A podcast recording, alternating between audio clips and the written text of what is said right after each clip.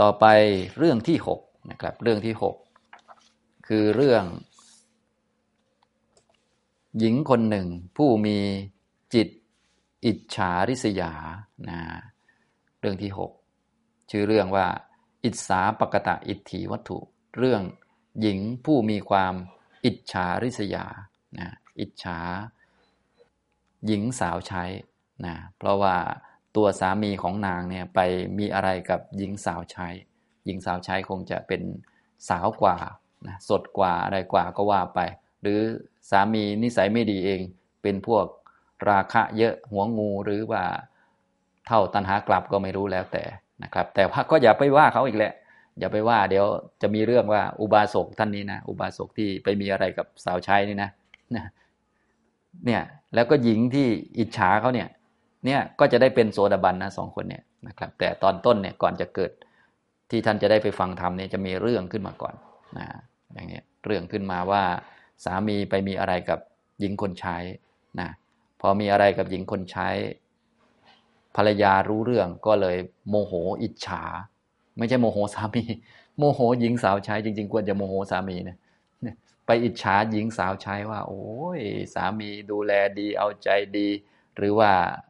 เรียกว่าช่วยเหลือเรื่องนั้นเรื่องนี้ดี พูดกับนางดี ส่วนกับเราเนี่ยแหม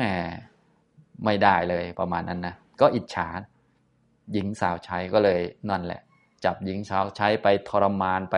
ทำนั่นทำนี่ แล้วก็ขังเอาไว้นะอย่างนี้แล้วทีนี้ก็ทำท่าเป็นคนธรรมะธรรมโมด้วยนะทีนี้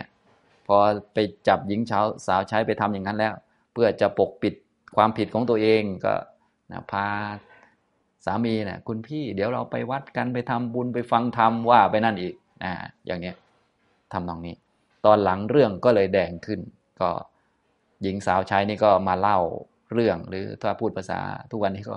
ก็นั่นแหละ เขาก็มาในที่ประชุมตอนฟังธรรมนั่นแหละ มาถ้าพูดภาษาทุกวันนี้ก็ประจานเลยประมาณนั้นนะมาประจานการกระทำของหญิงคนนี้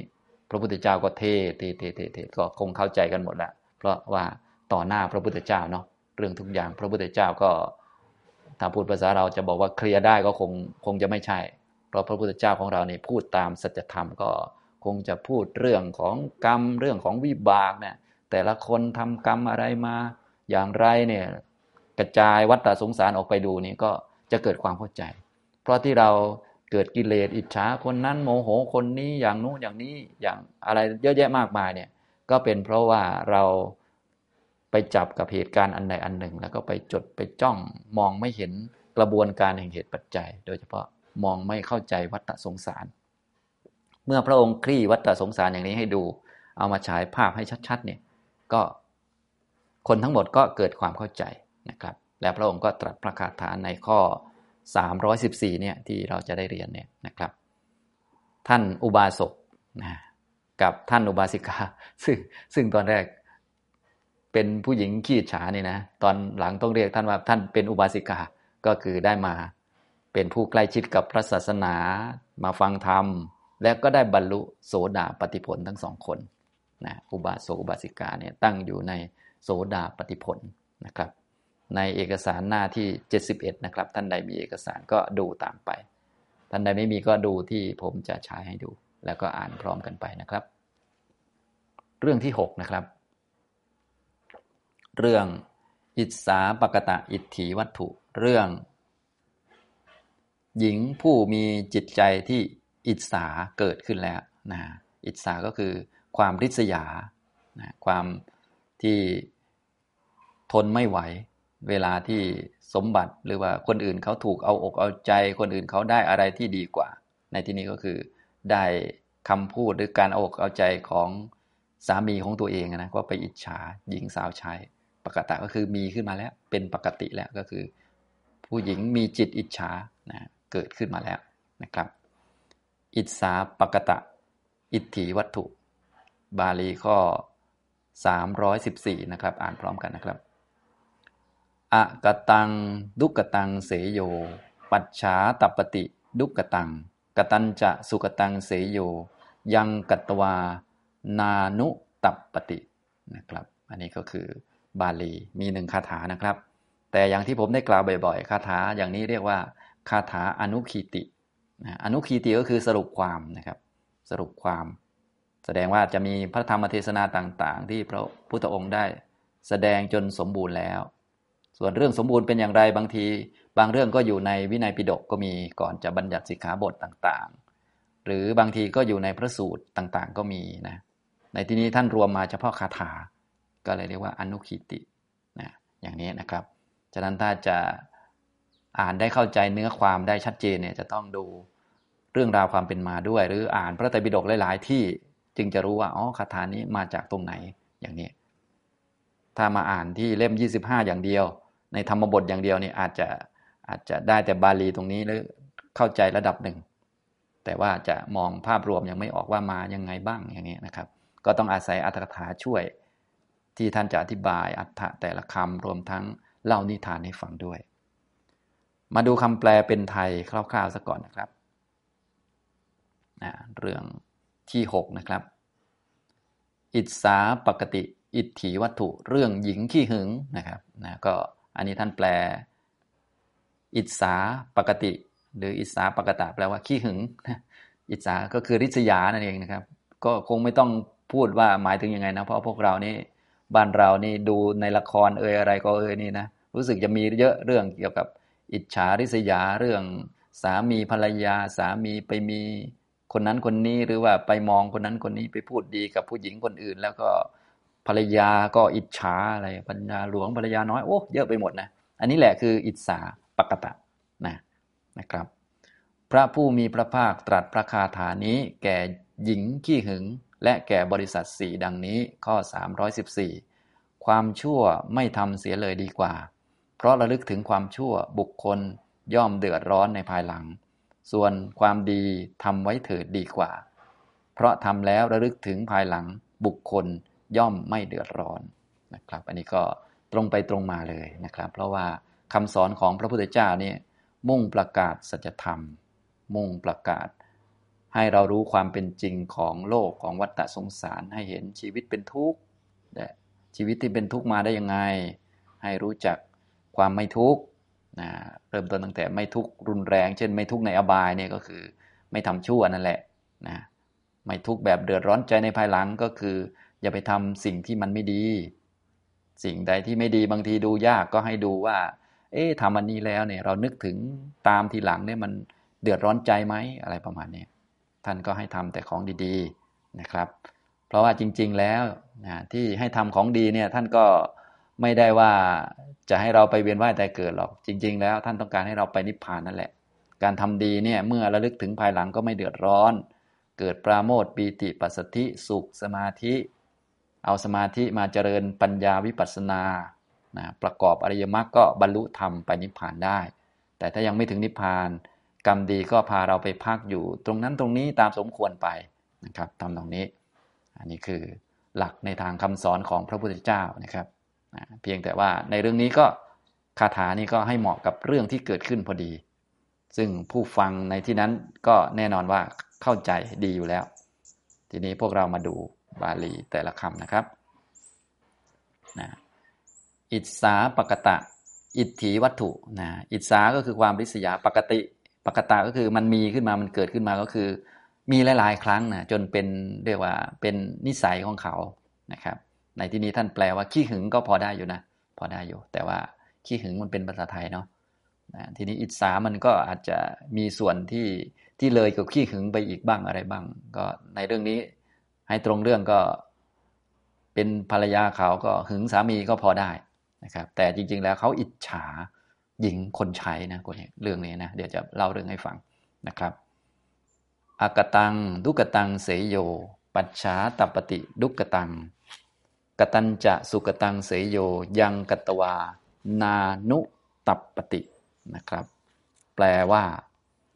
กรรมชั่วนะกรรมไม่ดีดุกตังก็คือกรรมไม่ดี กรรมมันมีโทษนะครับ ทุกกตังทุกกตะก็คือกรรมที่มันไม่ดี กรรมที่ทำแล้วไม่ดี ทุแปลว่ามันไม่ดี ไม่ดีคือมันมีโทษ มีกิเลสประกอบอยู่ในตอนทำแล้วก็ยังนำโทษมาให้ ตั้งแต่โทษทำให้ตกอบายทำให้ได้รับทุกต่างๆ นานาประการนะอันนี้ก็เลยทุกกตัง กรรมที่ทำแล้วไม่ดี ถ้าแปลง่ายๆก็กรรมชั่วนั่นแหละนะครับนะถ้าแปลเป็นตัวหนังสือแบบเต็มที่หรือเขาเรียกว่าแปลออกศัพท์นะกะตังกะตะนี่ก็แปลว่าทำไงนะกรรมที่ทำแล้วมันไม่ดีทำไมมันไม่ดี เพราะว่าตอนที่ทำกรรมนี้มันมีของไม่ดีมีอกุศลเกิดประกอบในจิต แล้วก็ทำมันก็ไม่ดี ตอนทำมันก็ไม่ดีด้วย ใจก็เศร้าหมองมันไม่ดี แล้วทำแล้วก็มีโทษ โทษหนักที่สุด ผลรุนแรงก็ไปตกอบาย ผลเลยจากนั้นไปก็นั่นแหละ เยอะแยะเลย เศษกรรมต่างๆ นานา ผลพื้นฐานเลยก็คือจิตก็เศร้าหมอง ไม่ได้เป็นไปเพื่อสมาธิ ใครเคยปฏิบัติทำมาแล้วมาทำกรรมชั่ว พวกสมาธิก็หาย ปัญญาก็หายอะไรก็หายไปหมดอย่างเงี้ยนะมันก็ปิดบังไปหมด ก็เลยเรียกว่า ทุกขตังแปลว่ากรรมชั่ว กรรมชั่ว ไม่กระทำดีกว่าอากตัง แปลว่า ไม่กระทำนั้นดีดีกว่าทำนะไม่กระทำดีกว่า เสยโยดีกว่า หรือประเสริฐกว่า ปัจฉาตปฏิดุกตัง เพราะว่าอะไร เพราะว่ากรรมชั่วเนี่ยกรรมที่ทำแล้วไม่ดีนะ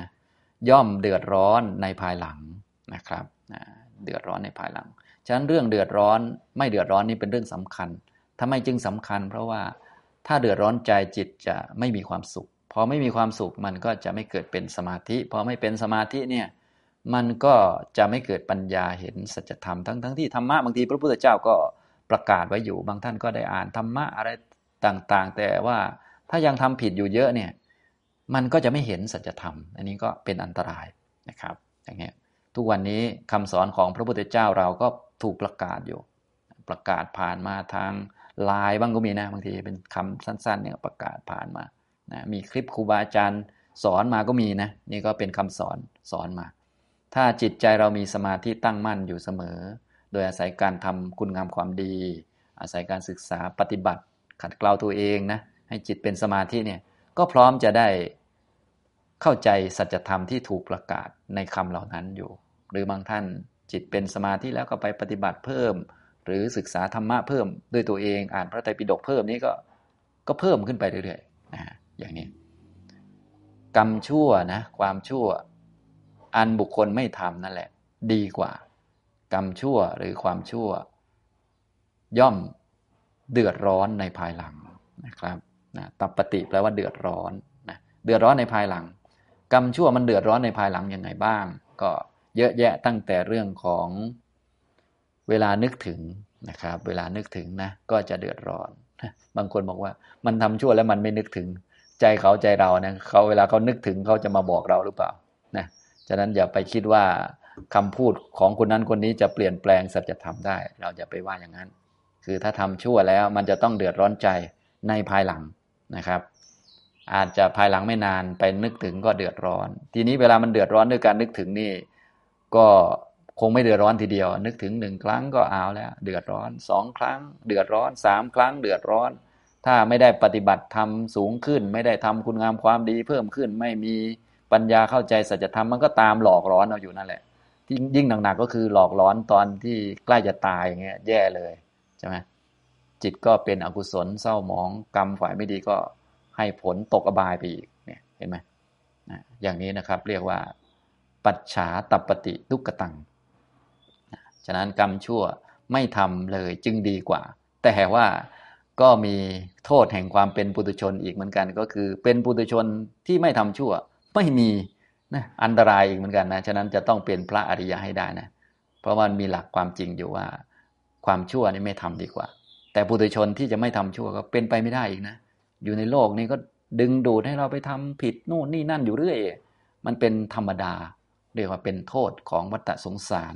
เป็นโทษของความเป็นปุถุชน พวกเราก็เลยต้องเห็นโทษอันนี้ แล้วก็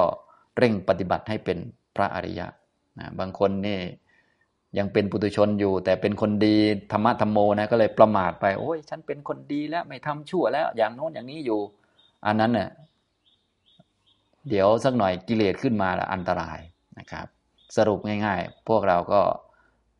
พยายามปฏิบัติให้เป็นโสดาบันก็แล้วกัน จะได้ไม่ทำกรรมชั่ว อย่างนี้นะครับอ่านี่นะ ชุดบรรทัดแรกอากตังดุกตังเสยโย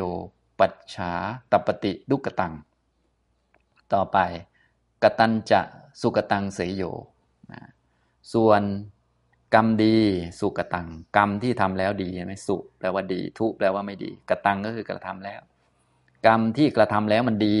มันดียังไงก็ดีตั้งแต่ต้นเลย ตั้งแต่ต้นก็คือ มันจะมีเจตสิกหรือว่าสภาวะดีๆ เกิดประกอบในจิตตอนที่กระทำความดีนั้น มีกี่อันบ้างเนี่ยก็ท่านไหนที่เรียนทางอภิธรรมก็ก็คงจะรู้มีดีเยอะเลย เกิดมาประกอบกันนะครับ นี่ก็ดีแล้ว พอดีอย่างนี้พวกเวทนาความรู้สึกก็พลอย สมนัตบ้าง อุเบกขาบ้างก็เป็นเวทนาที่มันดีโอเค จิตใจมันก็ดีงามประณีตสูงส่งขึ้นนะอย่างนี้ วิบากที่ให้มาก็ดีงามทั้งนั้น แต่ว่า ในทางพุทธศาสนาเนี่ยที่ท่านให้ทำกรรมดีเนี่ยท่านไม่ได้ต้องการวิบากดีหรอกเพียงแต่ว่าวิบากดีมันเป็นผลที่เรียกว่าเมื่อมันสุกงอมมันก็ต้องเป็นอย่างนั้น มันจะเป็นอย่างอื่นไม่ได้ไงท่านแสดงตามหลักสัจธรรมเฉยแต่ว่าที่ให้ท่านท่านสอนให้เราทำกรรมดีเนี่ยก็หลักการก็คือท่านให้เราสอนท่านสอนเราเพื่อทำความดีให้ปรุงแต่งจิต ให้จิต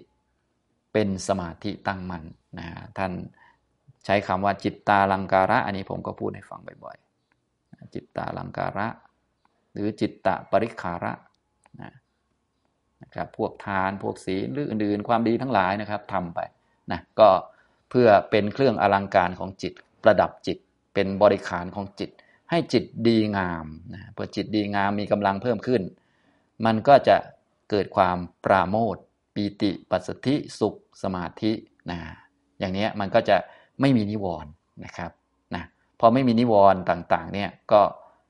สามารถที่จะมองเห็นสัจธรรมได้ ถ้าเราเข้าใจว่าสัจธรรมมันคืออะไรบ้างนะตอนนี้เรื่องสัจธรรมก็ต้องมาเรียนมาฟังกัน บางท่านได้เรียนได้ฟังแล้ว แต่ว่าไม่เห็นนะอันนี้ก็ต้องไปฝึกจิตเอาอีกนะครับ กรรมที่ดีอันบุคคลกระทำแล้วดีกว่าฉะนั้นฉะนั้นกรรมดีนี้จึงควรทำบ่อยๆนะครับ แต่ให้ทำเพื่อ จิตตาลังการะ แล้วก็จิตตะบริขาระ เป็นเครื่องอลังการของจิตประดับจิต เป็นจิตตะบริขารนะครับนะยังกตัวนานุตปฏิบุคคลกระทำแล้วซึ่งกรรมใดย่อมไม่เดือดร้อนในภายหลังนั่นแหละ เป็นกรรมที่ดีนะเรื่องไม่เดือดร้อนนะณอนุตปฏิอนุตปฏิก็คือไม่เดือดร้อนนะอนุตปฏิ ลว่าตามเดือดร้อนนะกรรมปฏิเสธนะไม่เดือดร้อนในภายหลัง ที่ไม่เดือดร้อนก็ตรงกันข้ามกับความเดือดร้อนก็คือ ปราโมทนั่นเองก็คือทำความดีจนให้เกิดจิตมันมีความเบิกบานเหมือนดอกบัวบาน เป็นคนดียอมรับในความดีของตัวเอง หรือเห็นความดีของตัวเอง คนเราโดยส่วนใหญ่เนี่ยบางทีมันก็ทำดีไม่ค่อยพอ มันก็เลยมองไม่ค่อยเห็นความดีของตัวเอง บางคนก็ทำดีเยอะนะ แต่มีมิจฉาทิฏฐิบังก็เลย ดีชั้นดีไม่พอก็เลยง่อยรับประทานอยู่นั่นเนี่ยอันนี้มิจฉาทิฏฐิก็มีนะบางคนดีไม่พอก็จิตก็ไม่เบิกบาน บางคนมิจฉาทิฏฐิบังก็ไม่เบิกบาน ฉะนั้นเบื้องต้นทุกท่านต้องเห็นโทษของมิจฉาทิฏฐิก่อน ก็คือเอามิจฉาทิฏฐิออกไปก่อน ฟังธรรมะคำสอนของพระพุทธเจ้าให้ดี เชื่อเรื่องกรรมเรื่องผลของกรรมดีชั่วอยู่ที่กรรม กรรมชั่วอย่าไปทำนะครับ แต่อย่างที่บอกก็คือโทษของวัฏฏะสงสารเนี่ยยังไงเราก็ต้องทำบ้างอยู่แล้ว แต่อย่าทำบ่อย ให้เห็นโทษ อย่าไปยินดีในกรรมชั่วทำแล้วก็แล้วไป ปล่อยปล่อยมันไป ขอโทษขอโพยหรือ ขอขมาอะไรให้เรียบร้อย สังปรวมระวังในการต่อไปนะครับ ส่วนกรรมดีทำเยอะๆเลยทีนี้ที่ทำดีเยอะนี้ก็เพื่อประดับจิตใจของเรา ให้จิตเรามีเพื่อนนั่นแหละมีเพื่อนดี เพื่อให้มีความปราโมทปีติเบิกบานขึ้นมานะธรรมะเราก็ฟังไปอะไรไปนะเมื่อจิตเบิกบานด้วยคุณงามความดีเราก็จะได้ พิจารณาธรรมะ ให้มองทะลุความเป็นจริงได้อย่างนี้นะครับ อันนี้แหละพระพุทธเจ้าของเราก็สอนตามหลักสัจธรรมเลยนะครับอากตังดุกตังเสยโย ปัจฉาตปฏิดุกตังกตัญจะสุกตังเสยโย ยังกัตวานานุตัปติ กรรมชั่วความชั่วในที่นี้ขอแปลว่าความชั่วความดีไปเลยนะ ถ้าแปลออกศัพท์ยกศัพท์หน่อยก็จะแปลว่า กรรมที่ทำแล้วมันไม่ดีอะไรเงี้ยนะมันจะยาวก็ความชั่วไม่ทำเลยดีกว่า เพราะว่าความชั่วย่อมเดือดร้อนในภายหลัง หรือย่อมทำให้เดือดร้อนในภายหลัง ร้อนยังไงก็อย่างที่บอกไปแล้ว ก็คือ ส่วนใหญ่ก็จะร้อนตอนนึกถึงเนี่ยหลายรอบเลยแหละบางคนเนี่ยทำผิดครั้งหนึ่งเนี่ยโดยเฉพาะทำผิดกับคนมีคุณเยอะเช่น พ่อแม่อย่างนี้นะหรือว่าบางท่านดูหมิ่นครูบาอาจารย์อย่างนี้โอ้โหนะ เดือดร้อนหนักมากเลย หรือบางทีไปดูถูกดูหมิ่นท่านไว้อะไรไว้ พูดไม่ระวังปากตอนมีกิเลสนะนะพอมาปฏิบัติธรรมศึกษาธรรมะก็เข้าใจธรรมะยาก ปฏิบัติก็มีแต่นิวรณ์บัง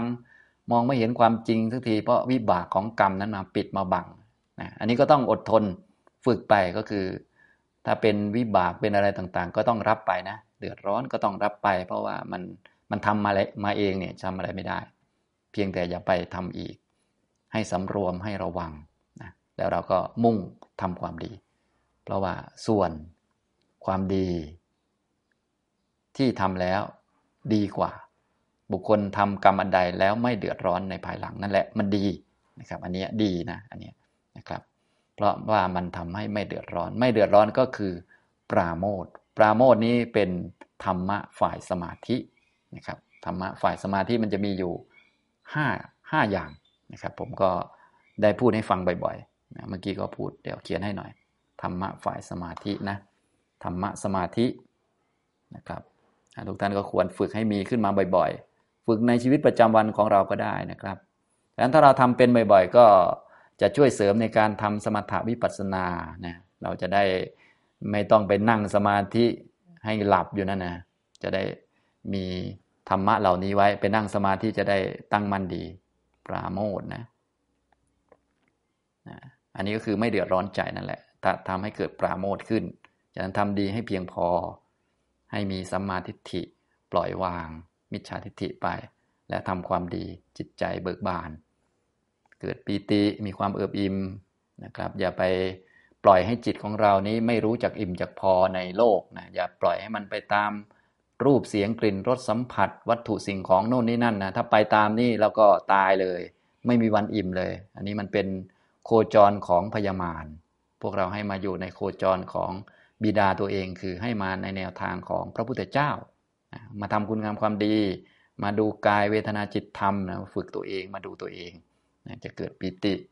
ปราโมทปีติ ปัสสธิเนี่ยจะได้กายระงับ จิตระงับ กายปัสสติจิตตปัสสติจะได้รับความสุขตามสมควรนะเนี่ยแล้วก็ที่สำคัญก็คือนี่สมาธิเนี่ยได้อันนี้ก็จะเชื่อมต่อไปสู่ยะถาภูตญาณทัศนะ คือการเห็นด้วยญาณตามเป็นจริงต่อไปนะท่านต้องการให้เราเห็นด้วยญาณตามเป็นจริงนี่แหละเป็นหลักจะได้ปฏิบัติเพื่อ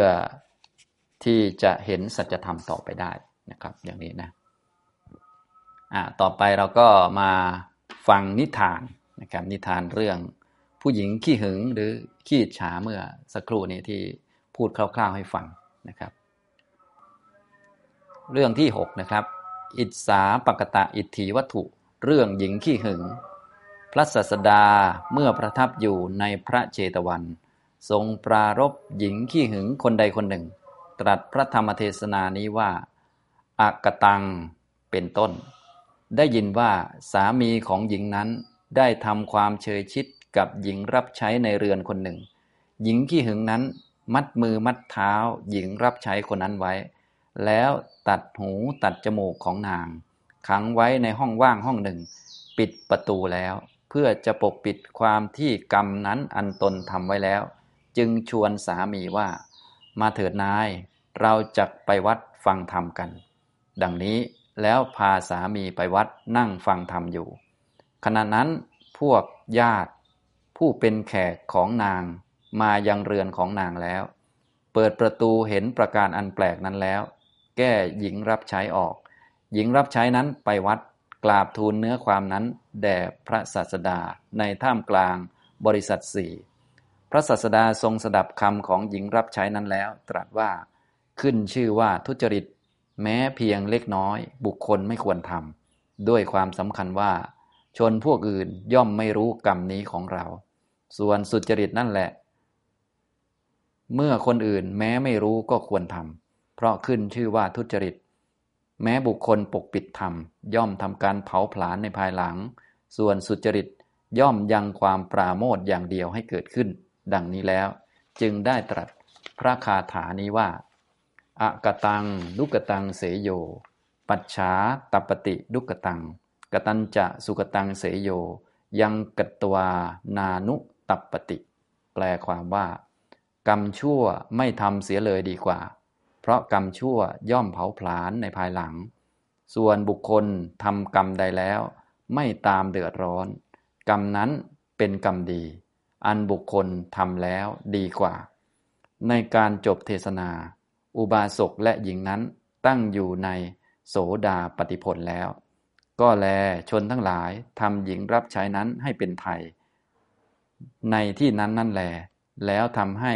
เป็นหญิงมีปกติประพฤติธรรม ดังนี้แล เรื่องหญิงขี้หึงจบนะอันนี้นะครับ เรื่องก็จบแบบแฮปปี้เอนดิ้งอย่างที่พวกเราเรียกกันยุคใหม่ จบอย่างด้วยดี แต่ไม่ใช่ด้วยดีระดับโลกโลกนะ เป็นระดับธรรมะเลย จบที่ได้เป็นพระอริยเจ้าชั้นโสดาบัน และบางท่านก็ได้เป็นผู้ปฏิบัติธรรม ได้เป็นผู้เชื่อกรรม เชื่อผลของกรรมไม่ได้ถือโทษโกรธคนอื่นเขานะเชื่อกรรมว่าอ่าสิ่งที่เกิดขึ้นกับเราเนี่ยโดนทำร้ายโดนขัง โดนตัดหูเป็นต้น พวกนี้ก็เป็นกรรมเป็นเศษกรรมที่ตัวเองเคยทำนะถ้าพระพุทธเจ้าเล่าให้ฟังก็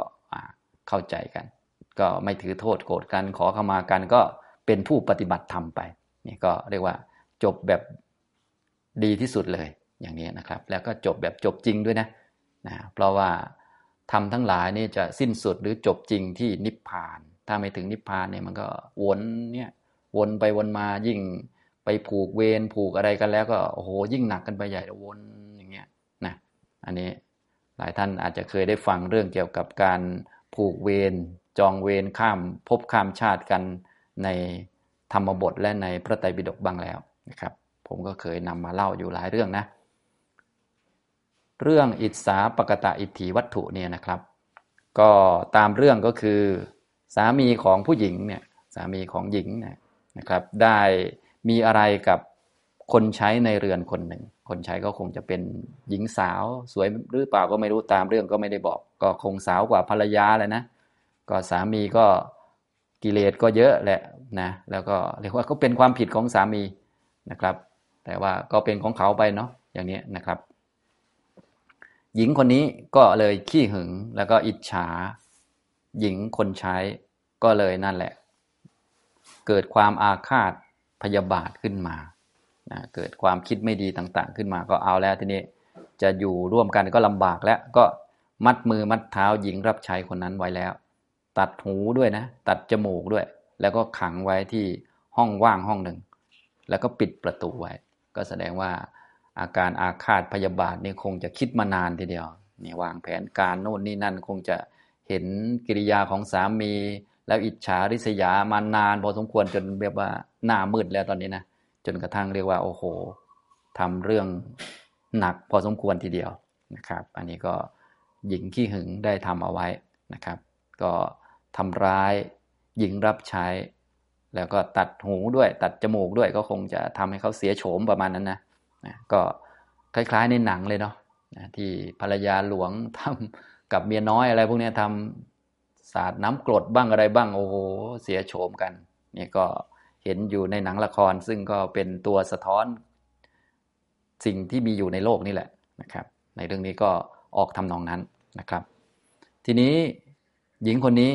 ต้องการจะปกปิดกรรมที่ตนได้ทำเอาไว้แล้ว จึงทำท่าชวนสามีไปฟังธรรมนะอันนี้ก็เรียกว่าก็หลายชั้นนอกจากอิจฉาริษยาจนกระทั่งเกิดเป็นพยาบาทโมโห แล้วก็ทำกรรมไม่ดีแล้ว ก็ยังคิดต่อไปว่าจะปกปิดความผิดอีกก็ยังหลายชั้นเหลือเกินนะกิเลสนี่นะกิเลสคนเนี่ยทำผิดแล้วก็ยังมีมารยาก็คือมารยานี้เป็นอาการของจิตที่เรียกว่า จะปกปิดความผิดที่ตนทำไม่ให้คนอื่นรู้นะมารยานะครับบางคนก็หนักกว่านั้นอีกขนาดตัวเองผิดก็ยังอยากให้เขารู้ว่าตัวเองดีอีกนี่ก็หนักกันไปอีกกิเลสก็มีหลายตัวเหลือเกิน นางนี้ก็ต้องการจะปกปิดนะครับนะอันนี้ก็เลยวิธีปกปิดก็เลยเรียกว่า โอ้โหทำเหมือนดูดีเลย คือชวนสามีไปฟังธรรม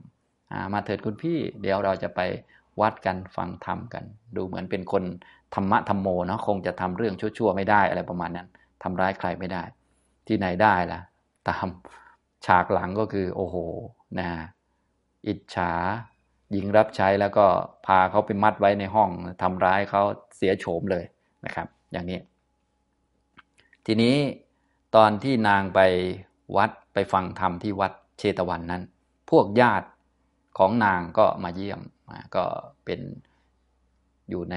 มืองสาวัตถี พวกญาติญาติก็มาเยี่ยมอ้าวมาเยี่ยมก็อ้าวเอ๊ะบ้านยังไงแปลกๆอย่างนั้นอย่างนี้ก็อาจจะได้ยินเสียงคนใช้ที่ถีบประตูบ้างอะไรบ้าง หรือว่าอาจจะสงสัยว่าเอ๊ะมันยังไงเขาก็เลยเปิดประตูเข้าไปนะบ้านในยุคเก่าเขาคงเปิดประตูง่ายหน่อย หรือว่าพวกญาติอาจจะมีกุญแจหรือรู้จักการเปิด เพราะว่าคงจะเคยมาอะไรต่างๆ เขาก็เห็นเห็น หญิงรับใช้ที่โดนมัดเอาไว้แล้วก็ถูกตัดหูตัดจมูกนั่นแหละอย่างนี้นะครับ ก็ได้ทราบว่าผู้หญิงคนนี้ได้ชวนสามีนี้ไปวัดแล้วก็หญิงรับใช้นั้นก็เลยพาพวกญาตินั้นไปที่วัดเชตวัน ซึ่งพระพุทธเจ้ากำลังแสดงธรรมอยู่ในท่ามกลางบริษัททั้งสี่นางก็ได้กราบทูลเรื่องนั้นก็พูดภาษาเรายุคนี้ก็เหมือนประจานกันเลยนะ แต่ว่า ในเมื่อพระพุทธเจ้าประทับนั่งแสดงธรรมอยู่ก็คงพูดกันดีๆแหละนะพระพุทธเจ้าคงสอบถามโน่นนี่นั่นแล้วให้นางได้พูดนะครับ ซึ่งพระพุทธเจ้าอนุญาตให้พูด อย่างนี้ให้นางระลึกเรื่องนี้ได้พูดออกมาได้ ก็แสดงว่าเรื่องนี้เป็นประโยชน์ต่อบริษัททั้งหลายที่ประชุมกันอยู่ในที่แห่งนั้น เพราะพระพุทธเจ้าของเราเนี่ยจะไม่ทำสิ่งที่ไม่เป็นประโยชน์ อันนี้เราเข้าใจพื้นฐานอย่างนี้นะครับนะก็พระองค์มีฤทธิ์อยู่แล้ว ถ้าเรื่องนั้นไม่เป็นประโยชน์พระองค์ก็ แค่บันดาลให้นางนึกเรื่องไม่ออกก็พอแล้วนะแต่ว่าตามเรื่องก็คือนางก็มากราบทูลเรื่องนั้นแด่พระพุทธเจ้าในท่ามกลางบริษัทสี่ก็หญิงรับใช้มา พูดให้พระพุทธเจ้าฟังหมดเลย แต่พุทธบริษัทก็ได้ฟังเรื่องนี้ทั้งหมดนะพระพุทธเจ้าก็ได้แสดงธรรมให้เหมาะสมกับเรื่องนี้ แน่นอนว่าคงจะเป็นเรื่องที่เกี่ยวกับการทำกรรมชั่วต่างๆ ผลของกรรมชั่ว ความเดือดร้อนใจต่างๆ มันเกิดขึ้นยังไงอะไรยังไงนะ ซึ่งคนเราเนี่ยนะ ที่เคยทำชั่วมาแล้วเกิดความเดือดร้อนใจต่าง ๆ ถ้าพิจารณาตามเราก็เห็นได้ชัดเลยเนาะว่าโอ้ทุกนี่มันเกิดจากอย่างนี้นี่นี่มันเป็นสัจธรรมที่มีอยู่จริง ๆ นะ ความทุกข์นี่และความทุกข์เนี่ยมันก็เกิดจากการทำชั่วของเราเองนั่นแหละ ไม่ได้เกิดจากใครทำให้นะจนกระทั่งถ้าเป็นฉากชีวิตที่ต้องมาพบเจอกับคนด่าคนนินทาคนทำร้ายหรือต่าง ๆ นี่ก็มาจาก กรรมของเราที่เคยทำในอดีต อาจจะพันชาติที่แล้วแสนชาติที่แล้วนะแม้แต่ความเดือดเนื้อร้อนใจในชีวิตเนี่ยที่พวกเราเป็นกันอยู่นะก็เนี่ยก็จากกรรมชั่วความผิดของเราที่ได้ทำนึกถึงแล้วก็ไม่สบายใจบ้าง เดือดร้อนใจบ้างอย่างนี้นะครับพระองค์ก็ได้ทรงแสดงเรื่องเหล่านี้ แล้วก็แสดงฝ่ายตรงข้ามด้วยก็คือ สุจริตนะครับเป็นของที่ควรทำเพราะว่านำความ ปราโมทเบิกบานมาให้ พระสัสดาทรงสดับคำของหญิงรับใช้นั้นแล้ว ตรัสว่าขึ้นชื่อว่าทุจริต แม้เพียงเล็กน้อย บุคคลไม่ควรทำด้วยสำคัญว่า ชนพวกอื่นย่อมไม่รู้กรรมนี้ของเรานะครับอย่าอย่าไปทำแบบนั้น อันนี้ก็พระองค์แสดงให้ตรงกับเรื่องผู้หญิงคนนี้ที่ทำเรื่องหนักเลยทีเดียวนะ แต่คิดจะปกปิดไม่ให้คนอื่นรู้ พระองค์ก็ แสดงกระทั่งว่า แม้แต่เล็กๆน้อยเนี่ยอย่าไปทำอย่างนั้น เพราะว่าเราทำกรรมคนอื่นเนี่ยเขารู้ไม่รู้ก็เป็นกรรมของเราอยู่แล้วนะกรรมชั่วเนี่ยไม่ทำซะเลยมันดีกว่าอยู่แล้ว ขึ้นชื่อว่าทุจริตแม้เพียงเล็กน้อย อันบุคคลไม่ควรทำด้วยความสำคัญว่า ชนพวกอื่นย่อมไม่รู้กรรมนี้ของเรา ก็หมายถึงว่า ชนอื่นจะรู้ไม่รู้ไม่ใช่ประเด็น ประเด็นคือมันไม่ควรทำนั่นแหละนะคนอื่นไม่รู้ก็ไม่ใช่ประเด็น ไม่ต้องเอามาคิด ไม่ต้องเอามาสำคัญเพื่อจะไปทำกรรมชั่วนะไม่ใช่เงื่อนไขว่า เอ๊ะคนอื่นไม่รู้ เราเลยทำชั่วได้ มันนิดหน่อยมันไม่เป็นไรอะไรประมาณนี้เนี่ยแม้กระทั่งคนอื่นเขาไม่ว่า เราก็ทำได้ มันไม่ใช่ประเด็นเลยคนอื่นรู้ไม่รู้มันไม่ใช่ประเด็น ประเด็นคือกรรมชั่วเนี่ยมันไม่ควรทำอยู่แล้วเนี่ยประเด็นมันเป็นตรงนี้นะครับทำตรงนี้คือแยกประเด็นกัน เพราะบางคนเนี่ยทำชั่วเพราะคิดว่าคนอื่นเขาไม่รู้อย่างเนี้ยนะ ก็เพราะคิดว่าเนี่ยอย่าเอามาเป็นเงื่อนไขในการทำกรรมชั่ว เพราะว่าเงื่อนไขที่เหมาะสมในการทำกรรมชั่วเนี่ยมันไม่มีอยู่แล้วนะมันเป็นกิเลสเราก็เลยทำเท่านั้นเอง ฉะนั้นถ้าทำแล้วก็อย่าไปยินดีให้เห็นโทษว่าเป็นโทษของความเป็นปุถุชน เป็นโทษของความขาดสติ เป็นโทษของความหลง ต่อไปจะต้องมีสติมากขึ้น มีปัญญามากขึ้น ต่อไปจะต้องรีบปฏิบัติให้เป็นโสดาบันจะได้ เลิกทำชั่วเลิกเลิกทำทุจริตอย่างนี้เป็นต้นนะต้องต้องรู้ทั้งนี้นะครับนี่พระองค์ได้สอนอย่างนี้ พวกเราก็จะได้นำมาพิจารณาแล้วก็นำไปประพฤติปฏิบัติต่อไป ขึ้นชื่อว่าทุจริตแม้เพียงเล็กน้อย บุคคลไม่ควรทำด้วยความสำคัญว่า ชนพวกอื่นย่อมไม่รู้กรรมนี้ของเรา ส่วนสุจริตนั่นแหละ แม้คนเมื่อคนอื่นแม้ไม่รู้ก็ควรทำนะครับ สุจริตความดีนะ คนอื่นไม่รู้นะเช่นความดีเราอยากจะทำความดี แต่คนอื่นไม่รู้ คืออย่าเอามาเป็นเงื่อนไขว่างั้นนะคนอื่นรู้ไม่รู้ไม่ใช่เงื่อนไขนั่นแหละที่พระองค์แสดงเนี่ยไม่รู้ไม่ใช่เงื่อนไขของการทำนั่นทำนี่ก็เงื่อนไขหลักก็คือ ถ้าชั่วอย่าไปทำถ้าดีทำนั่นแหละ ตัวหลักก็เป็นอย่างนี้ สุจริตนั่นแหละ เมื่อคนอื่นแม้ไม่รู้ก็ควรทำนะครับ เพราะขึ้นชื่อว่าทุจริต แม้บุคคลปกปิดธรรม ย่อมทำการเผาผลาญในภายหลัง ส่วนสุจริตย่อมยังปราโมทอย่างเดียวให้เกิดขึ้นดังนี้นะครับ สุจริตนั้นจะยังปราโมทซึ่งเป็นธรรมะตัวแรกของธรรมะฝ่ายสมาธินะธรรมะสมาธิก็มีปราโมทเบิกบานใจปีติเอบิมใจ ปัสสธิสงบกายสงบจิต สุขก็คือสบายคล่องสะดวก ผ่อนคลาย แล้วก็สมาธินะตัวนี้ก็คือธรรมะฝ่ายสมาธินะซึ่งจะเป็นธรรมะฝ่ายจิตนะครับ จิตตั้งมั่นเป็นสมาธิก็นำไปปฏิบัติชั้นสูงยิ่งยิ่งขึ้นไปได้นะครับนะแล้วพระองค์ก็ได้ตรัสพระคาถาที่พวกเราเรียนผ่านไปแล้วนี่แหละอักตัง ดุกตัง เสยโย ปัจฉาตปฏิ ดุกตัง กตัญจะ สุกตัง เสยโย ยังกตวานานุตปฏิ กรรมชั่วไม่ทำเสียเลยดีกว่า เพราะกรรมชั่วย่อมเผาผลาญในภายหลัง ส่วนบุคคลทำกรรมใดแล้วไม่ตามเดือดร้อน กรรมนั้นเป็นกรรมดี อันบุคคลทำแล้วดีกว่านะครับ นี่ก็เป็นคาถาสรุป พอจบเทศนา อุบาสกก็คือสามีซึ่งไปยุ่งกับหญิงรับใช้นี่นะ ก็ตั้งอยู่ในโสดาปฏิผลรวมทั้งหญิงด้วย ภรรยาขี้หึงเนี่ยก็เป็นพระโสดาบันนะเนี่ยนะอย่างนี้นะครับทำนองนี้แล้วก็ชนทั้งหลายก็ทำหญิงรับใช้นั้นให้เป็นไทยก็ในยุคเก่าเขามีหญิงรับใช้มีนางทาสีมีอะไรต่างๆ ก็เลิกเลิกให้เป็นหญิงรับใช้คนอื่น ให้เป็นอิสระและนะช่วยเหลือกันดูแลกันนะอาจจะมีการเรียกว่าไถ่ตัวออกมานะครับ แล้วก็ ให้เป็นผู้มีปกติประพฤติธรรมนะเป็นอุบาสิกาอีกท่านหนึ่งนะครับ แต่ว่าไม่ได้บอกว่าบรรลุตอนไหน ตอนนี้ยังไม่ได้บรรลุคงจะในอนาคตต่อไป ส่วนอุบาสกและภรรยาหญิงคนนั้น ตั้งอยู่ในโสดาปฏิผลแล้วนะครับ อันนี้ก็คาถานี้ก็มีประโยชน์ตั้งแต่ต้นเลยทีเดียวนะเรื่องหญิงขี้หึงนะครับ เป็นเรื่องที่ ในนิระยะวักนะครับ